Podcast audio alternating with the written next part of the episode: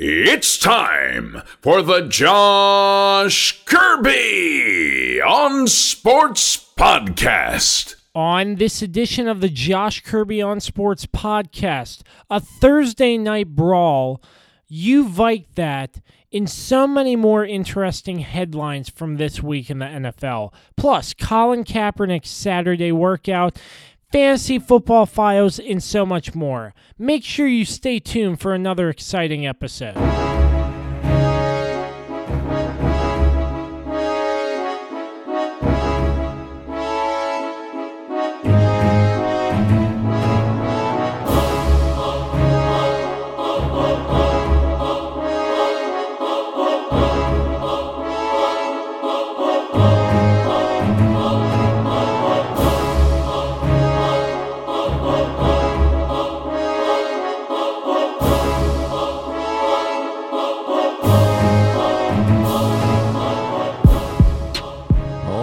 I'm glad you connected. This is Dave Johnson, voice of the Washington Wizards. You have connected to the right place because you are listening to my man, Josh Kirby, on Sports Podcast. All right. Another edition of the Josh Kirby on Sports Podcast here with you today. Um, beautiful evening outside. I want to say, you know, it's starting to get cold. Holidays are coming up, but we have a lot to get started for you here on the podcast. A lot of great sports talk. I'm really excited for this episode. But before we begin, we're part of the Mayo Please Podcast Network. Make sure you check them out on Instagram, Twitter, and all streaming platforms. We are sponsored by Route 11 Chips and PM Plus Reserves. As always, want to thank Dave Johnson, MPT Now Productions, and JR Beats Official. As always, I'm joined with contributor Dan Dembski live from Blacksburg, Virginia. Dan, Virginia Tech had a pretty commanding win over Wake Forest. Excuse, yes, Wake Forest. I forget who it was. Was it Wake Forest? Georgia Forest? Tech. Georgia, Georgia Tech. Tech. The colors are similar. That's why I thought it was Wake Forest. so, I understand. A- anyways, um, very commanding win in shutout fashion. Where's that putting Virginia Tech in the standings for the Coastal and a bowl bid? Well, they are currently tied for second. Um, uh, technically second and first because I think UVA, Virginia Tech, and uh, Pitt all have the same conference record and same overall record. So, the, you know, our last two games of the season, of course, are against Pitt and UVA naturally. Um, so, you know, it's it's not out of the question. In fact, it's looking pretty strong if that last game of the season against UVA comes down to deciding the, the coastal division of the ACC. So um, they're right where they need to be right now, Josh, and they're finally in the top 25. They cracked the top 25. Um, if you would have asked me a month ago, you know, did I would I think that they would end up in the top 25? I would have laughed. Um, you know, they were the sky was falling not that long ago. So um, the fact that they've been able to turn it around ever since the Duke game and and put themselves in the position that they put themselves in um, is is incredible. And uh, you know, I'm I'm going to be staying uh, this weekend at least uh, for the game on Saturday, and I, my dad's coming down. We're going to go, and um, it's a huge game, so it it has a lot of implications on the coastal, and it's going to be exciting. Yes, sir. I love to hear it. And still grinding away at ESPN Blacksburg covering volleyball for Virginia Tech. So, as always, make sure you, you check Dan out on Twitter at Dan the VT Man 97. Dan, a lot to unpack from this past week of Yeah. NFL football. Uh, before we get into all the games and stuff, um, well, I, I want to talk about the incident in this Thursday night football matchup. Myles Garrett, uh, unbelievable. I went to bed at halftime of that game, and I woke up in every single news and media outlet had a story about Miles Big Garrett story. taking off Mason Rudolph's helmet. They got into a fight, and Myles Garrett proceeds to hit Mason Rudolph with his own helmet, which is uncalled for. And as we're unpacking this story over the next couple of days, you uh, I've realized, yes, Mason Rudolph did start the fight by trying to take Myles Garrett's helmet off, but you know there were things on both sides that led to the both teams fighting and it, it was really uncalled for what myles garrett did it, even if mason rudolph started it I, i've said this multiple times off air it, it's still there's no place for it in the nfl and his suspension for the rest of the season is a great call and there might be more tacked on for next year but yeah uh, what's really really irritating me about this is Mason Rudolph just got off the concussion protocol. So, what if something were to happen if Myles Garrett hurt Mason Rudolph and eh, you know he couldn't have played football again? But a very very crazy night on Thursday night between the Steelers and Browns. We'll unpack that game later on in the episode, but um, as of today, Mason Rudolph is going to be fined for his actions $35,096, according to ESPN's Adam Schefter. Um, Dan, I, I'm sure you watched some of that game, if not all of it. Um, give me your thoughts about what what you saw on that Thursday night matchup. I've never seen anything like that on a football field in my lifetime. Not not in, in an NFL game, certainly. And uh, you know, I, I think the NFL did the right thing as far as punishing um, Myles Garrett. He should be suspended for the rest of the year and maybe part of next year, um, if if just depending on how the whole uh, situation goes and if he can prove that he can, uh, um, you know, kind of, you know, seem like he's changed his ways per se. So that's really the key going forward for him. Um, yeah, and you made a great point. I was actually going to bring that up. What if, you know, if that, if he catches him with the harder part of the helmet, and I heard, I had heard this today um, on uh, the Tony Kornheiser show. They had uh, CBS um, NFL insider uh, Jason La Canfora on, and he was talking about, um, you know, if he, if Myles Garrett had hit him with the harder part of the helmet, I mean, you could be talking about criminal charges at that point. Um, especially if there was, you know, if he busted his head or something like that. You're, you're talking about going from, you know, the NFL punishing Myles Garrett to all of a sudden um, they're going to be in the courtroom. So there were t- there were talks about Mason Rudolph filing charges, but he declined to. But right. that that that was a crime, Dan. I mean, I I've said this multiple times off air before. What what if I came to your house in Blacksburg hit you upside the head with a table. That's assault with a weapon and I'd be in jail. Yeah, no, I totally normal I, normal humans can't get away with that. And um yeah, I I was very yeah, you know, I wasn't really surprised, but I was hoping that some in the back of my mind that Myles Garrett would have been arrested on the field and walked off by police officers. But we all know that's not going to happen. But still, that that was on the borderline of probably Myles Garrett getting prosecuted in a court of law if Mason Rudolph decided to take that route. Yeah, and I think you had a case. I mean, obviously you have a video evidence that's pretty clear as day what happened. Um, I think any anyone with eyes could see that. Um, but I, you know, I kind of disagree over the Mason Rudolph punishment. Um, you know, I, I think he should have gotten some sort of um, low grade suspension, maybe a couple games um, in his role, just because not just because he initiated the fight, but it, it, if you take a look at the things that happened, he tried to rip um, Myles Garrett's helmet off and and kick him in his uh, uh, let's say his private parts. Um, let's call it that. Let's be respectful. Um, and you know, I I just I kind of think in that in in a situation like this, I think everyone involved needs some sort of suspension. Um, I, I just don't know if you can um, if you can justify spending a couple players and, and finding the one who was probably the main one um, who was obviously the main one affected by you know um, you know Myles Garrett swinging the helmet, of course. Um, but Maurkice Pouncey was uh, suspended, and then a Cleveland defensive lineman, uh, Larry. Uh, on I'm not even sure how to say his name. Anyway, Anyway, yeah, I. I was thinking how to say his name too. I I, I can't, but uh, we'll call him Larry. He got Larry, he got, he got a one game suspension. yeah because of that cheap shot afterwards in the end zone. He just shoved him from behind, like cross checking in hockey.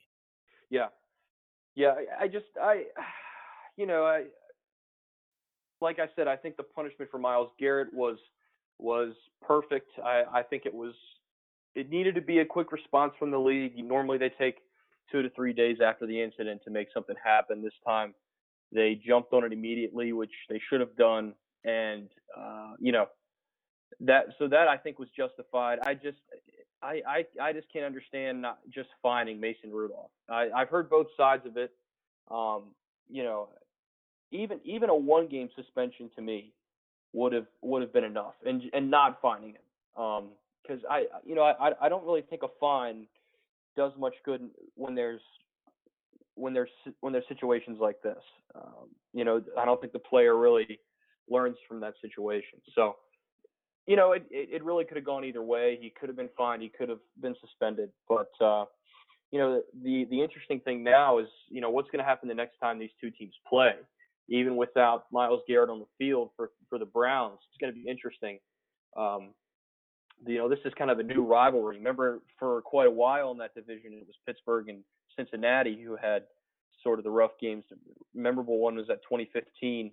Um, I think it was a playoff game um, where Antonio Brown got a, got a concussion, um, and that was a, that was a really that was a really bloody game. So it could be interesting to see if these if these two teams are um, you know fired up for this next game. Obviously, they're fired up anyway, but this just adds more fuel to the fire, and maybe this is a birth of a new rivalry in, in this division, which has had its fair share of rivalries throughout the throughout the years. Yeah. So, um, uh, other than that, while while we're on this game, just really quick, the game just looked very sloppy. The Steelers looked really sloppy, and the Browns got a much needed win. But it all around, it was a very very sloppy game, in my opinion. Just recapping this game really quick before we move into our next topic and the Sunday games. Yeah, uh, Rudolph really did not play well, and I, you know, I think that I, I don't think it justifies him uh, kind of starting that that initial um, initial response, I guess. But um, you know, he, he had four interceptions, and of course, the Steelers lose twenty-one to seven. They were frustrated in that loss; you could see it, and uh, it kind of kind of spilled over and got got way out of hand quickly, um, thanks to Myles Garrett and, and thanks to Myles Garrett mostly, I'd say. But uh, know. Yeah, so um m- moving on before we get into the Sunday slate, I also want to talk about one other piece of news. Um Colin Kaepernick had his workout on Saturday and um I saw some of the highlights. It looked like he was making some pretty good throws, but that in my opinion, if some team decides to sign Colin Kaepernick, which I am not really sure if that will happen. Uh, will he be the same as he was two, three years ago when he was last in the league? That that that's my whole thing on it. I really don't want to make this political because this is a sports podcast. But uh, Right. did you happen to watch the Kaepernick workout? I, I saw bits and pieces of it. Uh, it's just it's impossible to tell. I'll I'll be honest uh, of whether a guy's going to be able to play in pads, in full contact, in an NFL environment. Um, we know he's kept in good shape. We've seen that he's had multiple workout videos, multiple sort of training videos that he's done to show that he's in shape. That's not the concern. I think the concern is if he can take a hit by by an NFL defensive end at this point. You know, he's been away from the game for so long, and you definitely lose that part of it once you're away for so long. So, um, I I just I I'm I'm hesitant to say whether he could play or not right now. I, I really don't know. Um, I think the way he handled the situation, um, the way he suddenly switched the venue and um, sort of made it kind of more about him or more about the, the media side of things, getting more uh, PR per se, uh, really hurts him. It really hurts him at the end of the day. So I'm not sure if the team's going to sign him anyway. Um, I, I, I think at least this season, we won't see him signed. Um, and of course, that's going to create some issues. But um, I'm not sure if he can be productive. I just it's it's way too hard to tell from a guy working out in shorts and t-shirt, just throwing the ball around to some of his friends. Um, if he can play at, at an NFL level, it's it's it's impossible to say at this point in time until he tries out, uh, until he has a, a, workout for an NFL team, and then we get a better chance of really of what he's uh, of of what he can do with pads on, not getting hit obviously in a workout, but at least with shoulder pads and see how he performs. So um, I, I, there are a couple teams that are interested. I, have heard today there's been some rumblings. Supposedly, it's nothing's been official yet, uh, but I just I I don't see how he gets signed at this point in time. I think if he you know had handled it the way that it was originally intended, where he goes to the Falcons training facility and works out there in front of 28 uh, NFL scouts instead of seven, which is which are seven teams who showed up, including the, the, Redskins. Right, the Red uh, Lions, Chiefs, Jets, Eagles, 49ers, uh, Titans, and Skins uh, were all there. So, um, you know, you would have had most of the NFL. I don't. Maybe it wasn't 28. It was 25. 25 NFL teams that were going to um, uh, be there um, at at the Falcons pra- at the Falcons facility. You know that that would have worked better for him anyway. So I just I I don't know, Josh. It's impossible. It's impossible. I mean, I could go out there in shorts and t-shirt and and throw the ball around and make a case for myself to be an NFL quarterback. Um, now, obviously, he's got experience. Um, he played in a Super Bowl, so you know there's there's no doubt that he he in in the past he could definitely he could definitely do it. I just think you've been away from the game for three years. It's really hard, really, really hard to say definitively whether he is going to be back um, and going to be at, at the same level. I don't think he can be at the same level, but that's just how I feel. Yeah. So, and after the workout, he had a press conference saying we're open to interview with any of the 32 teams. His agent will right. be open about that. And um, there was a T-shirt he was wearing that had political views. So I, I don't want to go into that that much, but uh, still, there's a part of me that thinks this is just for him to gain publicity in the media. Um, I could be shooting that out of out of left field, excuse me, but that's a thought looming in the back of my mind as well. Yeah, uh, you know, I, I think that's a that's a fair take. I I think it's impossible to tell. We just don't know. Um, but you know, certainly the the way he handled the situation, like I said, changing the venue, um, making it open to the media, um, you know, those, um, you know, that that sort of seems to me like a like a publicity stunt sort of thing. But again, I think he can play in the NFL. I just don't know at what level he can play, and that's going to be the that's the concern I think for a lot of people because he's been away for so long. Yeah. So, um, who knows? Um, but Colin Kaepernick, Colin Kaepernick did have a workout. Um, if it goes anywhere, time will tell. So let's move into this Sunday slate of game uh, games. Um, not really that many great matchups. Um, just a few I want to touch on. Dan, we'll start with Baltimore's rout over Houston. Um, I was yeah. very surprised when I saw Baltimore shutting out Houston through three quarters of the football game with a six in three record on Houston's end. I thought this game would be more competitive on both sides of the football, but Baltimore just played better on all sides of the ball. And Lamar Jackson, yep. four touchdowns, 222 yards, including 86 rushing yards. What a day for the Baltimore Ravens in all. And uh, I'm going to let you unpack this game a little bit, a little bit more for us. Yeah, it was uh, it was a slow start. No score in the first quarter. Um, it was uh, basically a punt fest to start the game. Uh, the Ravens missed a field goal. They had some missed opportunities.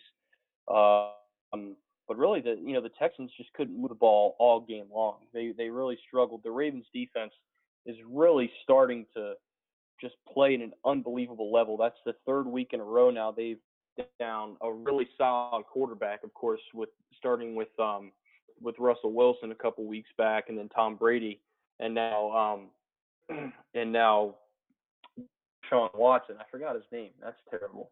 Um, uh, so they, you know, they held Deshaun Watson to to no touchdowns and, and an interception.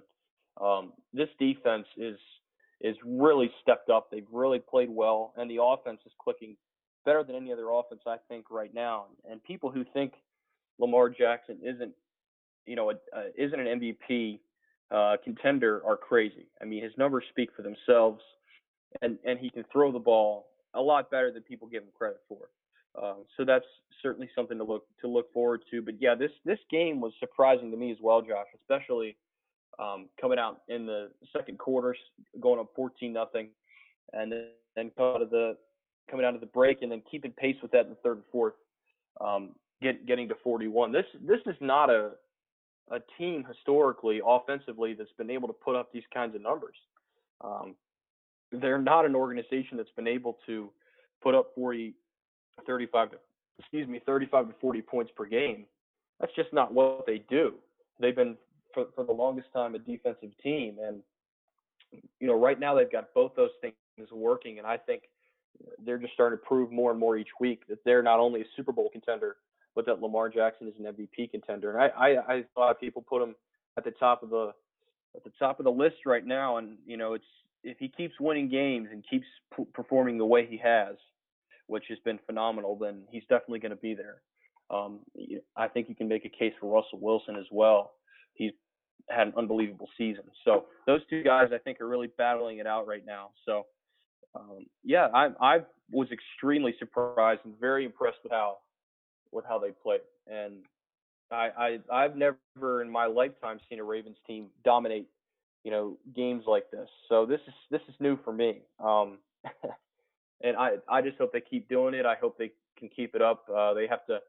They play the Rams Monday Night Football here in in Los Angeles uh, coming up on Monday night, so I'm looking forward to watching that game. I'll be at home, so maybe um, you know get together with some friends and we'll watch that one hopefully, and uh, just try to enjoy it because they they really haven't had many primetime games, and maybe this will be the you know people are starting to see that this team is for real.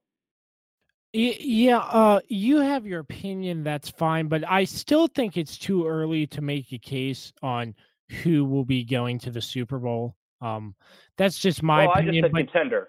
I just said contender. I mean, I'm not saying they're going to be in the Super Bowl. Contender just means they have a pretty good shot. I mean, right now, I mean, they're they're you know they're the second best team in the AFC behind the Patriots. The Patriots are not playing are not playing like the Patriots, um, and I'm sure we'll touch on their game uh, this the, that was this past Sunday. So um, I think the Ravens are the best team in the AFC, and you know they're they're getting hot at the right time right now.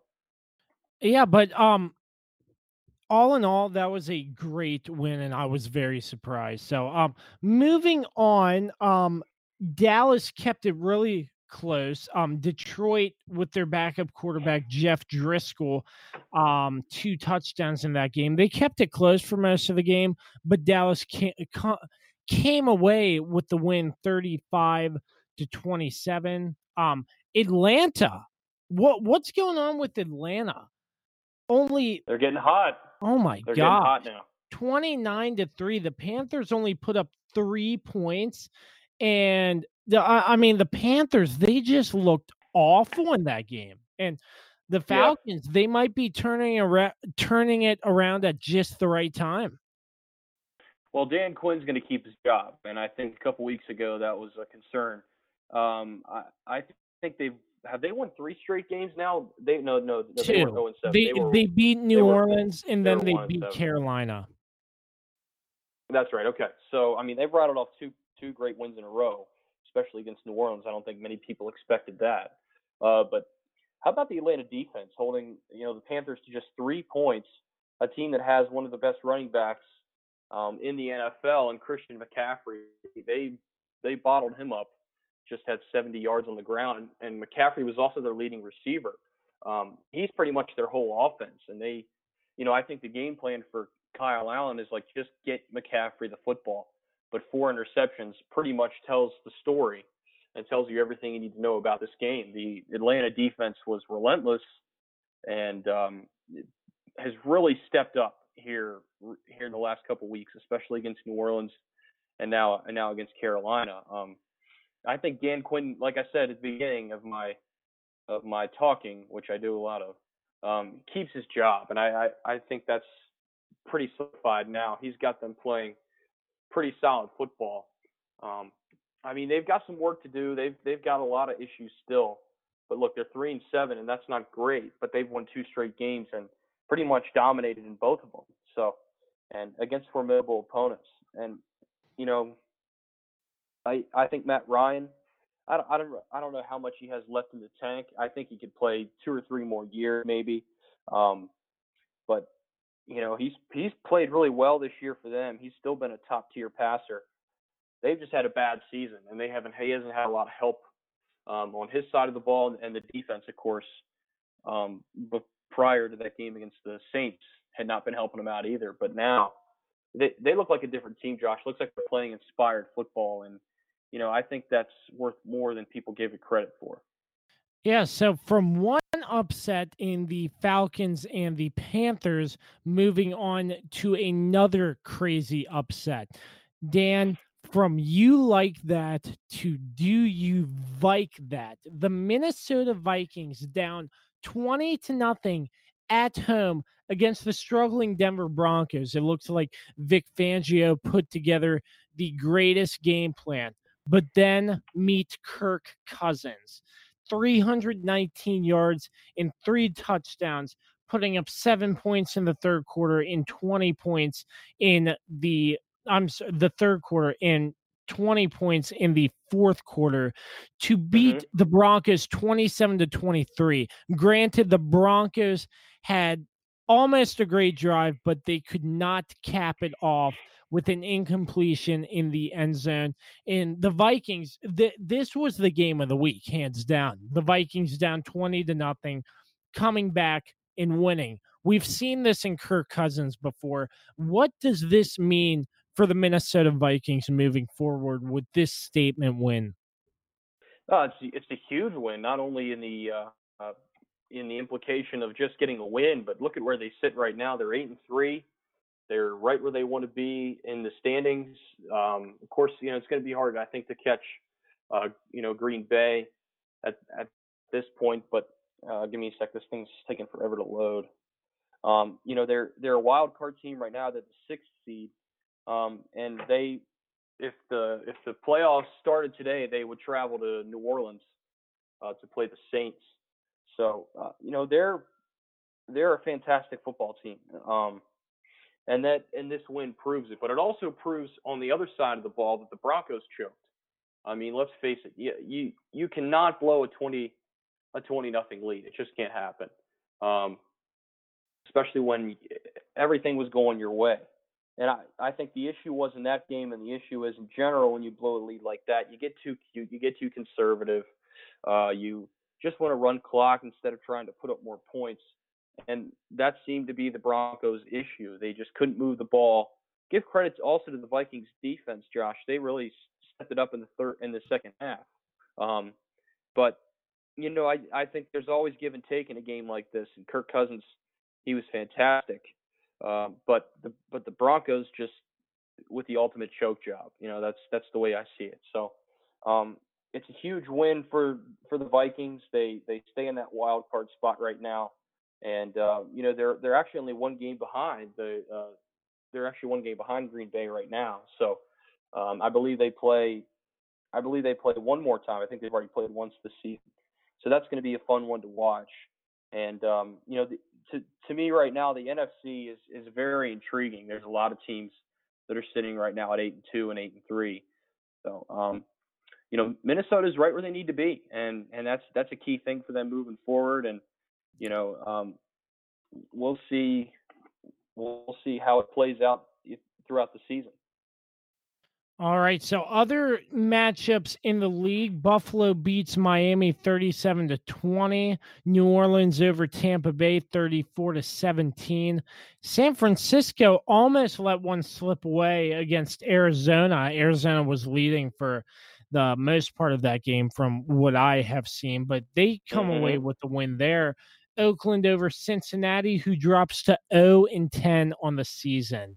Um, the Rams and the Bears, 17 to 7. Chicago just did not have the pop they needed, and it looked like Trubisky went out with another injury. But uh, uh, another game I want to unpack a little bit, Dan, is the New England Philadelphia game. Um, very close game, but it just looks like New England hasn't been playing on the highest gear that they should. Although this isn't a problem, but the Eagles almost beat the Patriots, but the Eagles just didn't have what it, t- it took to produce a game-winning drive. Oh well, you know, I think I think for the Patriots, they they have a Super Bowl caliber defense, um, and this is probably the best defense that Tom Brady has ever uh, had in his career. Um, to be able to go out there and, and not have to throw through four touchdowns. And, and in recent years, Brady hasn't been that way, but he really, he, you've really started this year to see the aging, and you've really started to see that he really is playing like a 40 plus year old quarterback now. Um, and it, it makes you wonder really how much time he's got left in the National Football League because he's not nearly the player he was even a year ago. So, um, you know, the Eagles had so many chances, Josh, especially on offense. Carson Wentz, um, and that offense, they they have talent. and they they have guys who can make plays, but for whatever reason, they just couldn't get it clicking. And drive after drive after drive. I, I watched that game uh, most of that second half, and I think the Eagles had like four or five straight punts uh, um, in a row. So you know, even on third and short, they couldn't convert. You know, that's that's a concern. Um, and you know, the Eagles aren't a playoff team. I think that's that's represented but they're paying Carson Wentz a, a pretty penny. Um, and he had, you know, five or six passes that were dropped interceptions. So this game could have been more of a blowout. Um, and uh, again, I think a lot of the credit goes to New England's defense for just frustrating Carson Wentz, forcing him to make a lot of bad throws. And and like I said, I think I think Brady's running out of time. Um, he's just not very, um, you know, his his arm strength doesn't seem to be there, and that's concerning if you're if you're a Pats fan. Um, you know, it, it has to end sometime. He's been in the league for 19 seasons. You know, you have to start to move on from that, and maybe that that day's coming sooner than later because he really is not the same quarterback um, that, that he's been in previous years.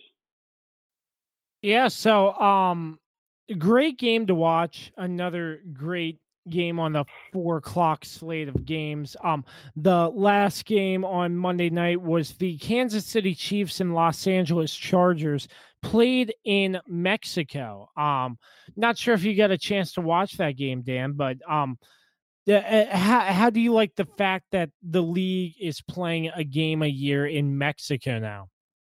I I I don't have a problem with it. I, I, I think the more the NFL can branch out, and you know we've seen them do it in London. Um, there, has been talks they've been trying to expand to other places in Europe, possibly.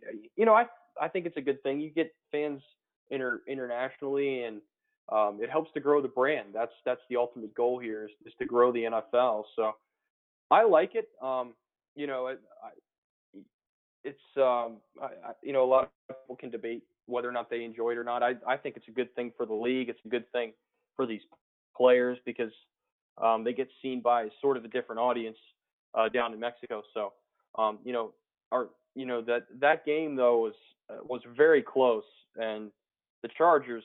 I mean, they they just they they just gave the ball away practically. Yeah, yeah, there were too many turnovers in that game. Yeah, Philip Rivers had four interceptions, and I would I would put him sort of on the same sort of pedestal that I put Tom Brady on just recently, and that's you know time's running short, and he really is not the same quarterback he, he was a season ago. It it's almost like they're the same script, um, and you know Philip Rivers pretty much single-handedly costed the Chargers that game. They only lost by a touchdown, but he had four interceptions. You know, Patrick Mahomes didn't play that well either. He had a touchdown, but he also had a pick in less than 200 yards. Um, it's a wonder what that injury has done to him. Maybe, um, you know, we've seen now that he's human, obviously, and he's not the um, the freak of nature he was um, at the beginning of this season, and then throughout last year, he was unbelievable. Um, and uh, you know, I, I, I think the Chargers are they they just got a lot of questions right now. It starts with Philip Rivers. Where do you where do you draw the line? I, I think they need to draft a quarterback. Um, and I, I think we see it this season. Obviously, the quarterback class at the top is not too deep. And now with Tua's injury, uh, that's going to be an even bigger question mark for a lot of teams. Um, but you got to start moving forward. It's the same thing with the Patriots. It's the same thing with the Chargers. I think it's a little easier to replace Philip Rivers than it is to, with Tom Brady because Brady has the rings. Philip Rivers has has won you know very few playoff games in his career. So um, it, he just played poorly. I mean that's the bottom line. Yeah, so that about wraps up our week 11 talk, but I have sort of a mini segment um I, I want to get your opinion on this before we move on to the next segment, Dan. Dan, who is the bigger dumpster fire in the National Football League? The 0 and 10 Cincinnati Bengals or the 1 in 9 Washington Redskins? You know, I'm I'm not going to go with the record here. I'm I'm going to go with the team that is the bigger dumpster fire, and it's the Washington Redskins. Um, they have an insane amount of issues um, on both sides of the ball. Just watching that game on Sunday, it's it's saddening really uh, to watch them play because um, considering where they were last year before the Alex Smith injury, they were right there in the playoff hunt. Um, and and now how far they far they've fallen, and the drama seems to just get more and more. I think it's you know partly because uh, you know I pay attention to sort of that D, that uh, DC sports media um, side of things. But um, you know, Dwayne Haskins yelling at his offensive lineman that that was caught on. Uh, I think I was caught there by NFL Films. Um, his performance, you know, two two garbage time touchdowns for him. You know, by then it was it was a blowout, and this game shouldn't have been a blowout, Josh. It's it's inexcusable. Um, so uh, they're the bigger dumpster fire, and I think it starts at the top, and it starts with you know, people can blame Dan Snyder, and I think he, of course, is to be blamed. But it starts with with, with Bruce Allen's comments halfway through the season, or or a little bit before that, where he said the Redskins have a quote damn good culture, um, and that that that first of all that was a joke of a statement, and I and we've seen that they they don't have a good culture there, and it's it's like I said, it's saddening as someone who's followed the Redskins for you know most of my life and seen have seen sort of the crumble this year and the collapse of of this football team. They, they nothing's working for them. Um, you know they, they've they've they have a lot of drama in that in that general managers and the general manager side of things. Um, you know Bill Callahan is not a good football coach. Um, he's supposed to be this genius. I'm not seeing it, Josh, and I think he was the wrong move. Um, they they should have brought in someone with someone younger with a, with a better vision, with a better vision. But you know, this is Bruce Allen, and this is the Redskins we're talking about. They're the bigger dumpster fire, um, even though the Bengals are 0 10. Um, you know, the Bengals are playing Ryan Finley right now, so they're they're not going to win any games, uh, probably the rest of the season. But uh, I, I think they have they still have less concerns than the Redskins do moving forward, and I think it starts um, with that offense, and they're just they're they're inept ability to move the football. Uh, you, you do realize that Jay Gruden got fired halfway through the season and Bill Callahan has the interim tag on him, correct? Oh yeah, I know. I know, but he's but he's the head coach right now. Um, so that's kind of why I said what I said. So yeah, yeah. I, I mean, it's sort of tough to bring in a guy, a brand new head coach, halfway through the season. So the, the, they'll be on the hunt next year, I guarantee it. But some points from this, you, Bruce Allen's comments about a darn good culture. I'm gonna paraphrase that, but it, Trent Williams has made it clear he will never play for the Redskins again. If you call Yeah. that a darn good culture, why? I I don't get it's it. a circus. It's Yeah. a circus, and and it's it's a dumpster fire and a circus all in, all at one. And if that that story alone pretty much sums it up, sums up the the culture and and just the team in general. and the fans towards the end of the game with what fans were left were chanting to Dan Snyder sell the team. Yep, yep. That's uh, yep. That's that's the sign of a dumpster fire, Josh. that's uh, that's by the book. And Dan, would you like to have some fun this weekend because club level seats at the Redskins game against the Lions are only 16 bucks. Hey man, that that doesn't sound too bad. You want to make the drive? I, I I mean I, I I'm not sure. Would would you spend 16 bucks to have a great time knowing the Redskins will lose but enjoy the football experience or does Nah, that I go to know. show how terrible the Redskins are and how much Oh, that- money Dan Snyder is losing from these plummeting ticket ticket sales? it's it's sad and it's very sad and it, it shows how bad that situation really is and um anytime ticket prices drop it's it's not a good sign um especially when they drop like that sixteen dollars i i can't imagine Yeah, and Um, that's in the 200 level. yep that's that's pretty close so Upper level is um, 5 bucks. man that's like that's like going to a game in the 1970s jeez Yeah, I I, Um, I, I can't believe it, but it, it's very, very, very sad. They got to get butts in the seats, and I, I guess that's the only way to do it. Uh, because the Redskins fans haven't been showing out, and I and I don't blame them. I don't blame them. Nobody wants to wants to watch a team on the field who's played that way, and of course, with the owner being as um, what's the word blind as he's been, um, that's that's extremely frustrating. Not just for Redskins fans, but for football fans alike. Redskins fans, um, if you're still hopeful on the Redskins getting good in the next couple of years, it's not going to happen. We they will be a rebuilding team for a long, long, long time. I am Yep. not expecting another playoff run for maybe 10 to 15 years. After that, wow, I'll maybe get that's a hot take. yeah. That's a flipping hot take, man. Wow. Okay, yeah, maybe maybe years. we'll get this viral, but 10 to 15 years. I'm I'm not writing this down. expecting a a winning season or a playoff run. If they can do it earlier, great for them. I'll be cheering you on. But if not, I fully expected it. I, I'm a Redskins fan till I die. I, I'm there for a win, lose, or tie. It's hard, but I just can't hop the bandwagon, you know? Okay, I have that down. 10 to 15 years playoff run. Josh Kirby, 11 19, 2019. Perfect. All right. Got it. Jot it down, So we Dan. have it down. So I got that, it. That's our week 11 segment. Um, coming up next, Fancy Football Files with Jason Kamlowski. You're listening to the Josh Kirby on Sports podcast.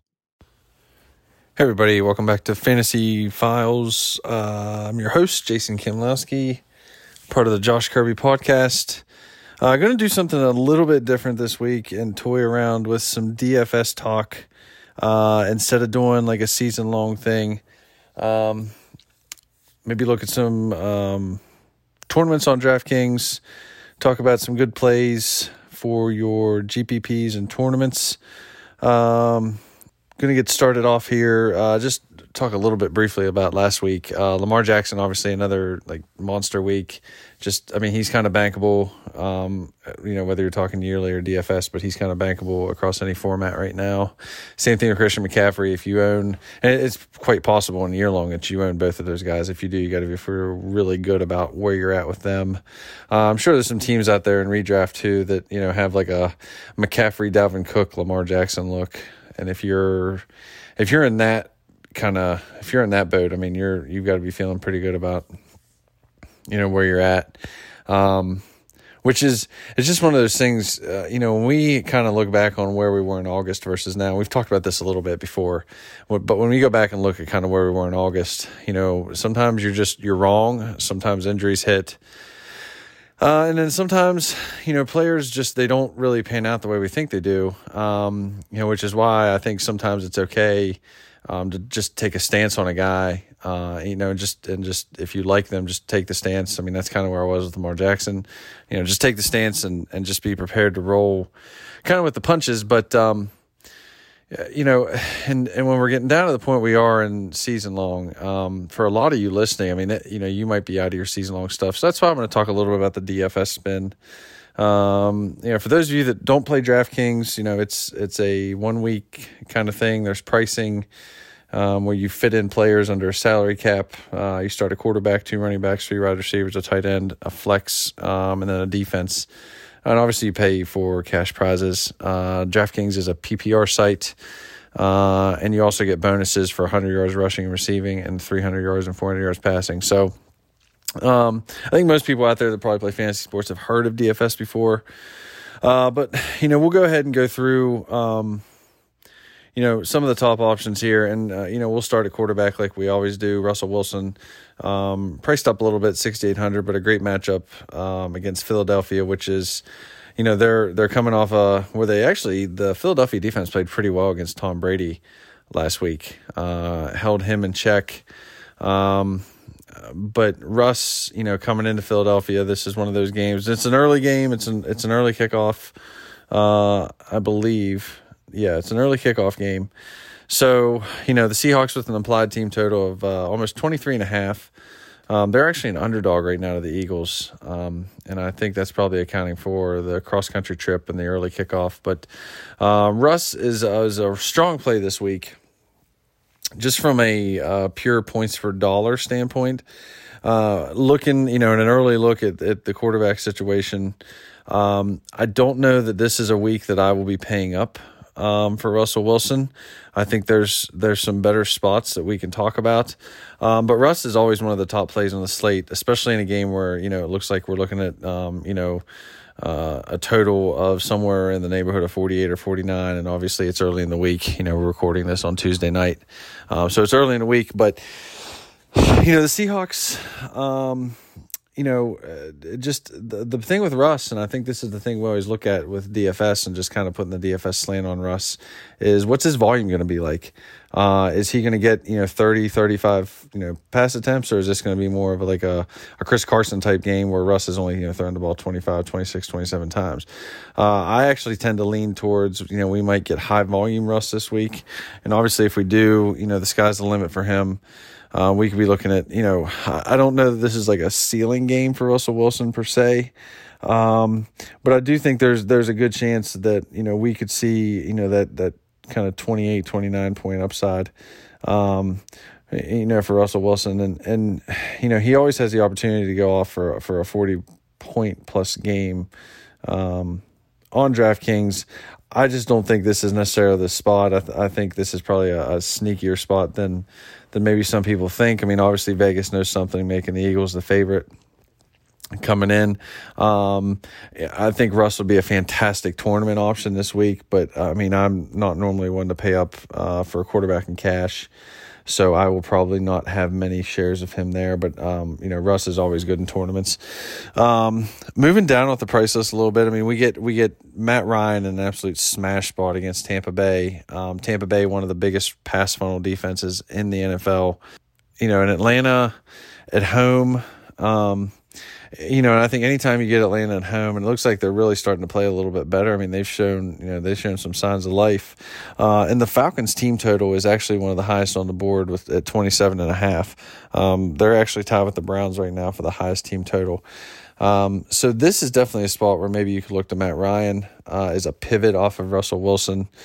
Um, Matt Ryan is almost a, a guarantee every week for the 300 point or the 300 yard bonus on DraftKings. Um, and if we're just again, this is a purely because he's at 6,700. I mean, he's the second highest priced quarterback on the slate. Um, but if but if we can get into a situation where you know we get kind of shootout Matt Ryan, Um, you know, in a game like like he had against Arizona, maybe a game like he had against Houston. Um, you know, we kind of like we kind of like our our opportunity here. The question I have is, um, are we going to get shoot out Matt Ryan or not? I think we will. Uh, Tampa Bay, you know, likes to throw the ball a lot. I think the biggest question I have right now is Tampa Bay. Um, can they keep up with Atlanta? The uh, the Atlanta offense has looked fantastic the last two weeks, or the I'm sorry, the uh, Atlanta defense has looked fantastic the last two weeks. Um, you know, if this is a game where it turns into, you know, Jameis um, goes bad Jameis on us and throws, you know, five interceptions in the first half, uh, maybe Matt Ryan doesn't get that volume. So it a lot of this is going to depend on, you know, whether or not the Falcons, um, you know, have to keep throwing the ball in the second half. Again, if we, you know, if we get one of those Matt Ryan 35 attempt games, then yes, he's absolutely worth paying up for. If we don't, uh, we may want to look elsewhere. And I think, you know, again, in tournaments, definitely viable in tournaments. You compare him with Julio, you compare him with Calvin Ridley. Um, if Austin Hooper's back, you definitely pair him with Austin Hooper. Um, but you know, Matt Ryan always viable um, in tournaments. Now, looking at some other quarterbacks as we move down the pricing list. Uh, I think Baker Mayfield stands out this week, though, as one of the better values on the board at 5,900 going up against the Dolphins. Uh, the Dolphins are just an absolute, you know, just mess. Uh, Josh Allen had probably his best game of the season last week, uh, going up against the same Dolphins defense. Um, John Brown, this is kind of a get well spot for Odell Beckham and Jarvis Landry to go with Baker Mayfield. Um, much like the first two quarterbacks we talked about, I think the biggest question we have here is, you know, can the Dolphins keep up? Um, will Baker have to throw, um, you know, 30, 35 times? I don't think necessarily with at 5,900 we need peak Baker. Um, but I think it's worth noting this year that we have not had a Baker Mayfield game where he scored more than 23 DraftKings points. Um, and 5,900 is, is, you know, as high of a price as he's had since week four.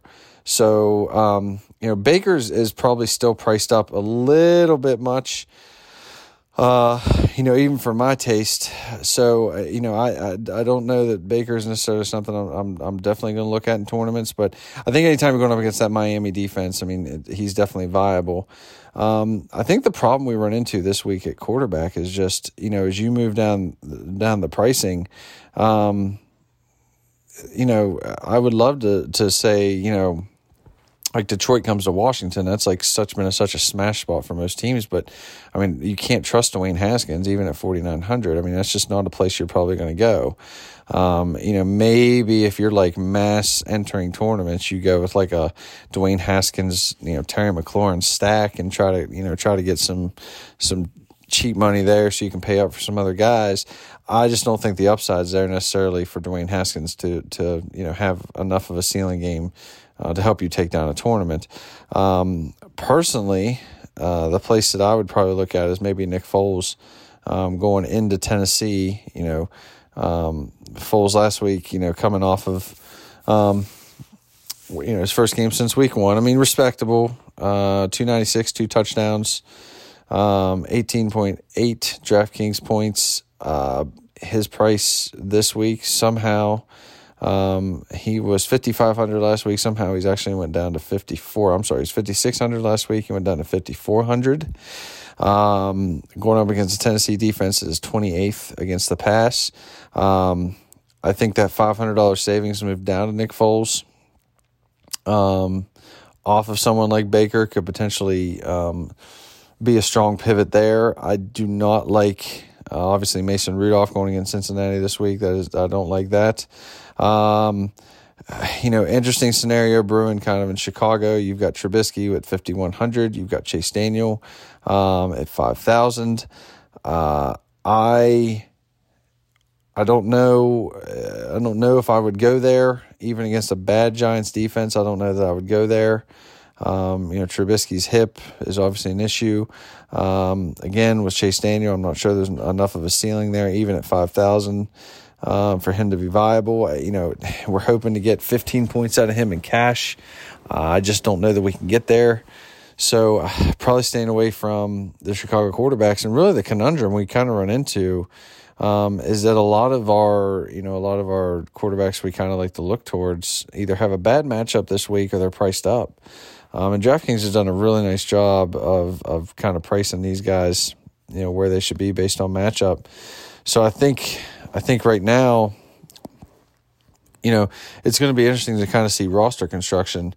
Um, the only, you know, the only other place that I would look to maybe go, and and, and the only reason I would say this is because it kind of looks like a a bounce back spot is maybe look at Tom Brady at home um, against the Cowboys.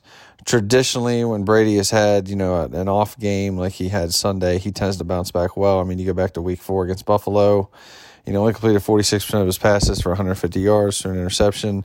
Uh, you know, next week he comes out and torches, torches Washington. You know, last weekend struggled badly in Philadelphia. Um, you know, 216 yards, no touchdowns, just 8.5 DraftKings points. You know, the week maybe, you know, for at at six thousand dollars, six K, um, I think Tom Brady might be worth paying up for, and you could get, you know, kind of maybe capture that that four or five times value. I could easily see him maybe getting like um, like a 24, 25, 30 point DraftKings day, just because that seems to be what Brady does. He just kind of seems to bounce back well. Uh, moving to the running back spot, I mean, Christian McCaffrey again is at 10,500, which is just an obscene number. Uh, but as he's proven, I mean, he's kind of matchup proof. Um, I think it's going to be interesting. That Carolina New Orleans game is probably going to be super popular. I don't know that Carolina can keep up there. Um, just because uh, you know the quarterback play out of Kyle Allen's just been so bad. Um, I I just you know, I kind of tend to to shy away from from them um, in this type of situation. And you know, I think uh, I think if you're looking at you know the Panthers going into New Orleans, um, you know, obviously New Orleans is usually putting up a ton of points. Um, it's really a, it's really a bad matchup for the Carolina defense, but you know McCaffrey's just kind of been matchup proof. I mean he's he's absolutely smashed pretty much every week. I mean he's the, these are his last four games. DraftKings points 30.5, 40.6, 29.1, 33.1. Even at 10.5, even at 10.5, you're still getting almost three times value every week out of this guy.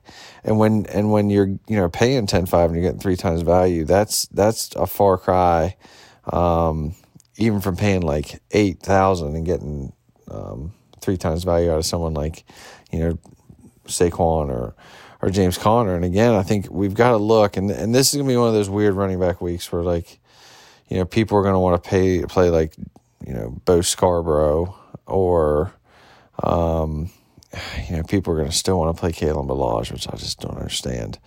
Um, you know, and and uh, like Brian Hill, he's got probably the worst matchup on the board. Um, you know, I think at the running back spot, we're going to have some decisions to make. Um, DraftKings did a nice job with Jaylen Samuels this week, pricing him up in light of the James Conner injury going up against Cincinnati. Um, you would think Jaylen Samuels probably be very popular, very highly owned. Uh, you know, going against a bad Cincinnati defense. Um, you know, they're coming back from a West Coast trip last week. Um, with Conner out, or I would, I looks like Conner is going to be out. Um, you know, Jaylen Samuels at seventy two hundred. I don't know that I play Jaylen Samuels at seventy two hundred. I mean, especially when I can drop down and get to like Derrick Henry against a, a run funnel Jacksonville defense. Um, you know, I can look at even like Kareem Hunt. Um, you know, is it a James White game this week for um, New England? Uh, you know, Derrius Guice, I think, is interesting at, at 4.7K. Uh, going up against Detroit, who's last in the league against the run, and I mean, Guice showed a little bit of juice last week. Um, so, so you know, looking at the running back position, I, I don't think that someone like Samuels is is necessary. Again, in tournaments, you know, he might be a good play, just given the fact that seventy two hundred seems like a steep price for him. Um, he's he's largely dependent on catching the ball in the backfield. It's hard to say how they're going to attack the Cincinnati defense this week, so I don't know that Jaylen Samuels will be uh, probably in one of my main builds. Um, you know, I think McCaffrey's always viable, but uh, again, I think it's a matter of can we get up to him in terms of price. Um, you know, you got Kamara at 8,200. You got Nick Chubb at 8,100. Chubb will probably be the chalk um, this week just because, you know, at 8,100 going against a bad Miami team, um, I think people probably think that he'll get a lot of carries, you know, maybe in the second half. Um, I, I just think 8,100 is a lot for, a, for a guy who's right now, um, you know, he's sharing that backfield with Kareem Hunt and, and, you know, he just has no pass game involvement and on a PPR site. That just makes him so touchdown dependent. I mean, and if he can get a couple touchdowns, he's definitely viable at 8100. But I just I think that I think you're asking for too much touchdown upside um, on a PPR site. Uh, you know, moving down the list, I, I think Leonard Fournette at 7300 is interesting. Um, you know, kind of thought that he would have a bigger game last week, and he he disappointed. Um, so you know, Leonard Fournette could be another option. Um, the, the guy that I really, I think I, I probably want to talk about more than any though, and I mean even more than like Bo Scarbrough. Um, you know, 4,200 is, is probably viable if you think he's going to get most of the steps, but, um, you know, it's just a matter of kind of how the coaching staff's going to use him. But, um, you know, the guy that I kind of want to talk about um, is, well, we already talked about Derrius Guice, um, is Miles Sanders. Uh, Miles Sanders comes in priced at 5000 He's at 5K, which is price jumped up $900 from last week. Um, did not get the work in the passing game that he normally does. Only only two catches on four targets. Um, in a backfield that he's largely you know now owning right now, assuming Jordan Howard's still out. Um, I think Miles Sanders could actually be a nice pivot this week. Um, and a good tournament play going up against the Seattle defense is just kind of mediocre against the run. Um, if Seattle's game plan is to try to keep, or of uh, Philadelphia's game plan is to try to keep Seattle off the field, uh, Miles Sanders have a big day here, and I don't think that there's too many people that are um, a threat to him for carries and touches.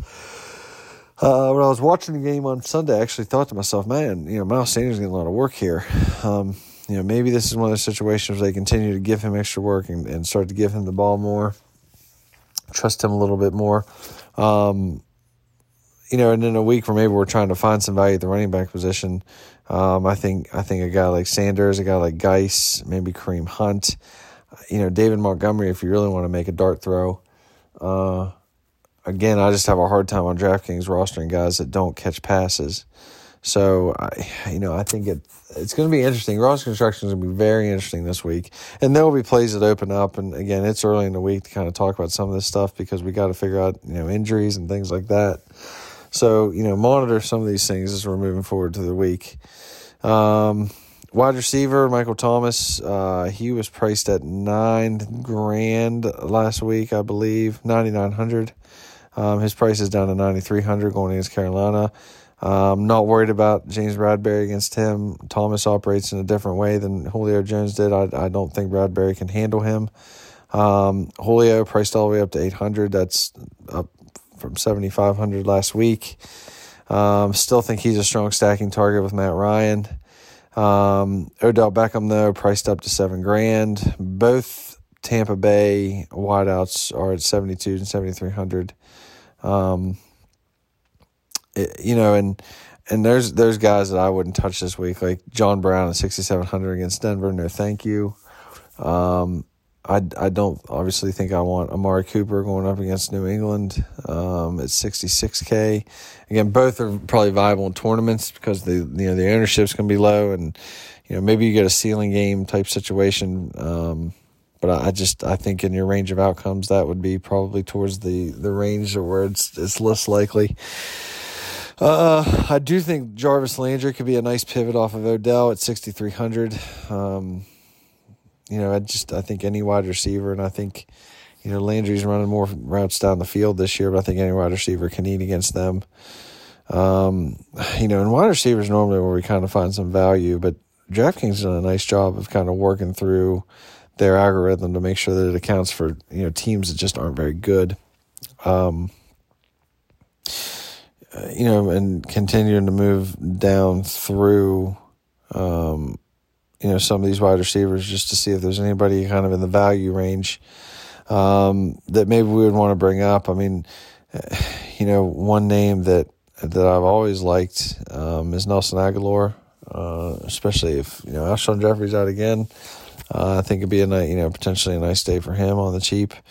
Um, and then you know Tyler Boyd with, Boyd with a squeaky wheel narrative, you know, came out today saying that he wasn't getting the ball enough. So um, you know maybe maybe they'll try to throw him the ball more.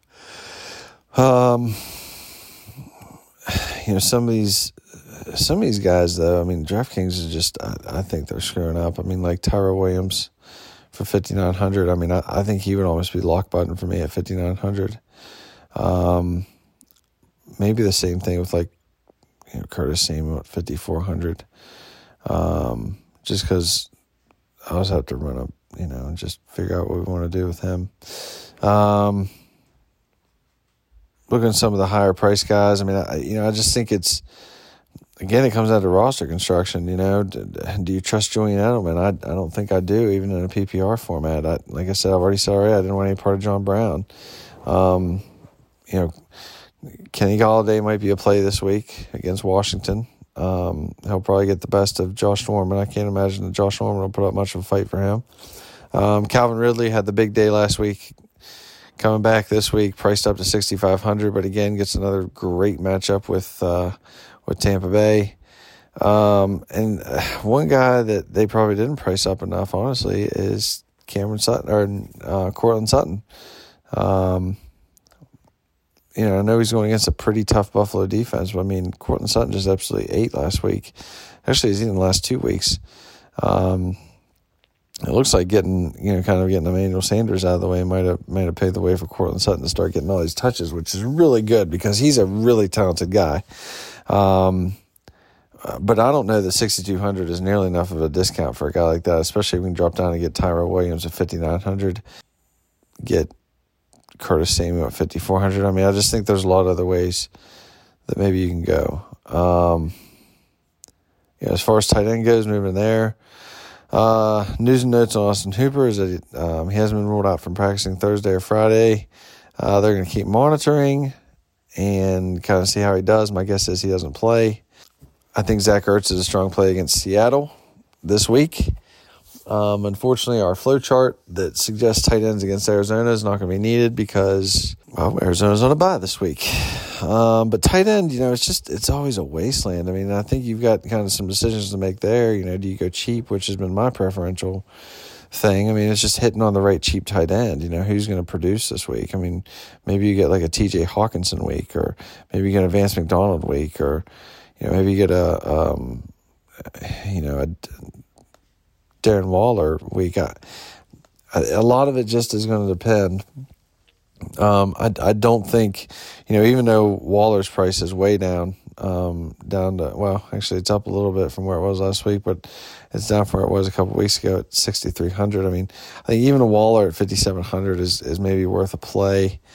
Um, you know, some of this we're going to have to monitor some injury situations with Ingram and, and Delanie and just kind of see where they're at. So, um, but yeah, I mean, when we're looking at, at some of these positions, I usually prefer to punt the tight end uh, to try to fit in more guys that maybe I like.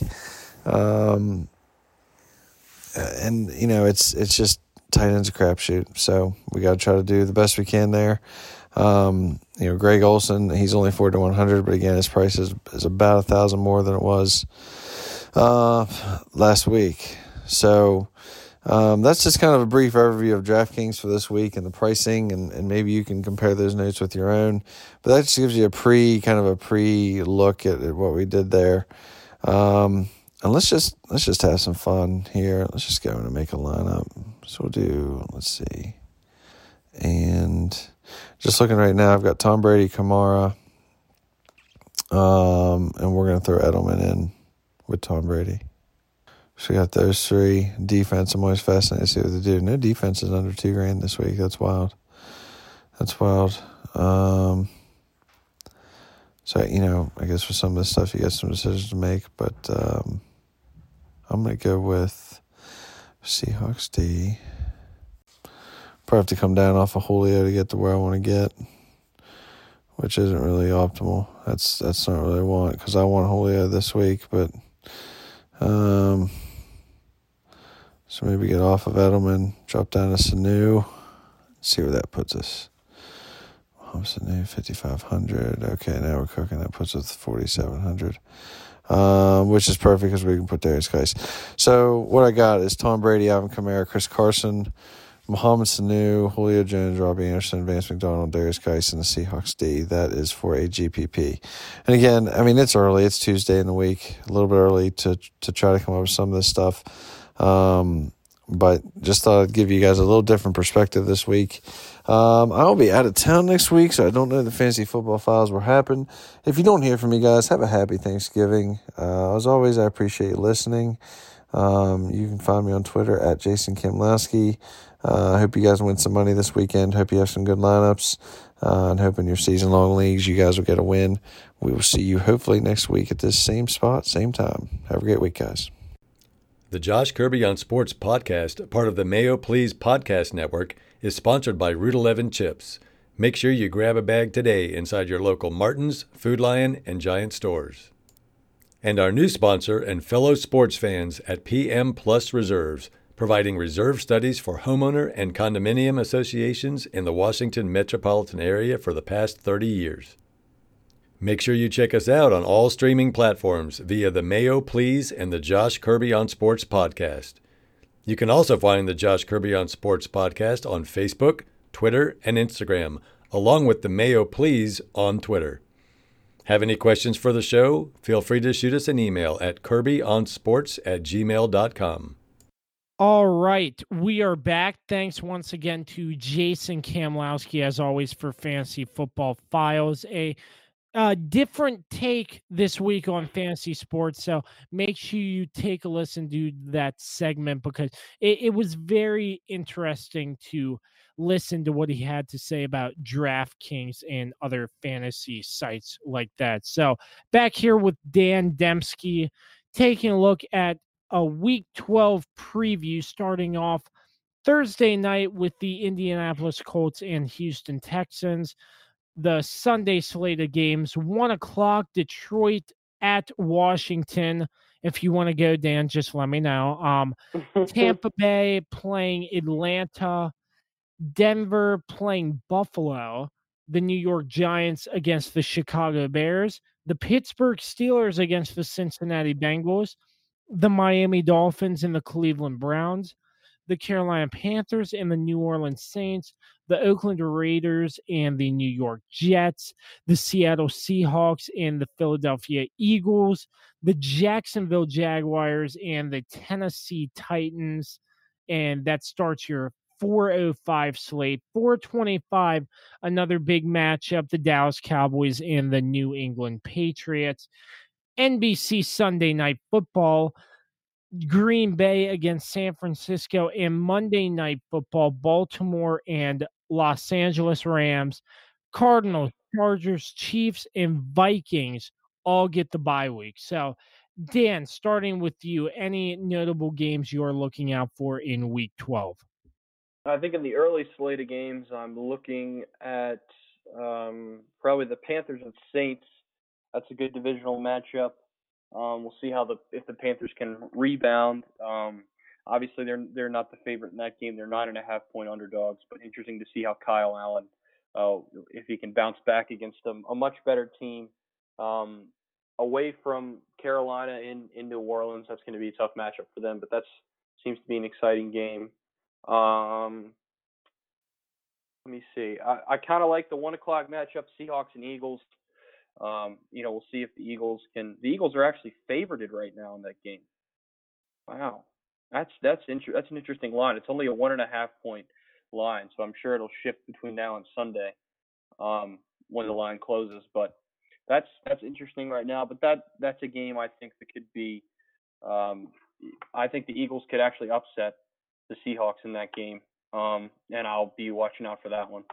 Um, also, you know, I think that re- that's really it as far as the not primetime games, I think the Cowboys Pats game is obviously going to be a great matchup. We'll see if the Cowboys can win because it seems like all their wins recently have come against bad football teams and teams who are struggling with injuries.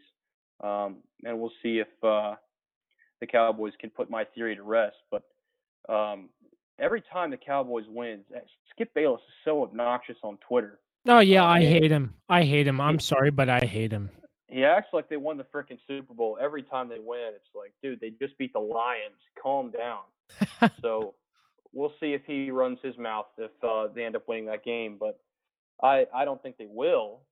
Uh, but we shall see. I I think the two the two uh, prime the two primetime games on Sunday uh, Sunday and Monday are very intriguing. Uh, Packers 49ers couldn't ask for a better matchup between two of the hottest teams in the NFC right now. Um, I think I give the Niners a slight advantage in that game just because they're at home.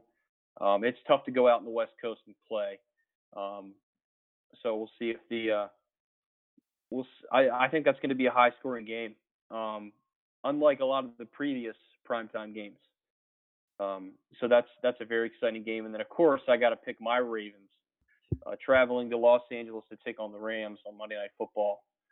That is that that that might be one of the best matchups of Monday Night Football this season. There's been some really good ones, but I think that one might take the cake. So that that one's obviously going to have my full attention, um, and we'll see if uh, see if the Ravens can, can keep their winning ways up. Uh, very tough to go out there and win, so we'll see if they can do it. But there's some really interesting games this weekend, and there's a couple that are duds. So um, hopefully we can see some good football this weekend, and it continues. Yeah, um, for me, I, I I'm looking at Green Bay, San Francisco as a very close game, as you said earlier. Two hot teams in the NFC right now. Dallas and New England, obviously, two good quarterbacks in Seattle and Philly, Carson Wentz and Russell Wilson. I expect them to be battling it out throughout the game. Um, divisional matchup, Carolina and New Orleans. I'm interested to see about that. Um, uh, I, not really Pittsburgh and Cincinnati. Um, that's usually a rivalry, but Cincinnati is 0 and 10. So I, I'm yeah. not sure how much you can count on that being a close game. Um, D- Detroit and Washington, I'm expecting Washington to just blow Detroit out of the water. Sarcasm right there. Sarcasm. Yeah. Good, but, man. Very fun. Yep. But yeah, yeah, that's about it for close games for week 12. But um we will see what happens. And when it does, we'll be right back with you next week. So I hope everybody enjoys their week 12 and hopefully your fantasy teams do well and everything. yeah. Um, my I fantasy need... team will be struggling because Kirk Cousins and Dalvin Cook are on a bye. So I am picking up people on the waivers like crazy while keeping Kirk Cousins and Dalvin Cook. So interesting to see. Just, but Dan, any last words for the show? Just listen to Jason Kamlowski. He's got all the right picks for you uh, for your fantasy football files. Uh, I know I need to because my fantasy football teams – I got three of them, and two of them are just struggling right now. So um, I need all the help I can get. I think Jason's the guy to turn to at this point. And as always, Jason, you can find him on Twitter at Jason Kamlowski, writer for Dynasty Football Digest. So, um, Dan, as always, great pleasure to have you on the show. Next week, we are hoping to get you right back on in studio so yeah. I, I'm hoping we can make that work out. So that about does it for this episode of the Josh Kirby on Sports podcast. As always, want to thank Dave Johnson, JR Beats official in MPT Now Productions.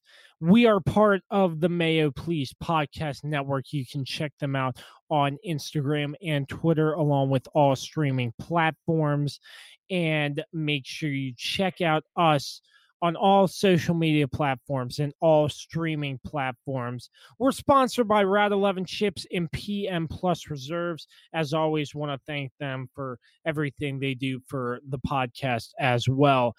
Until next time, Dan and Josh saying so long, and we'll catch you next week. Peace out.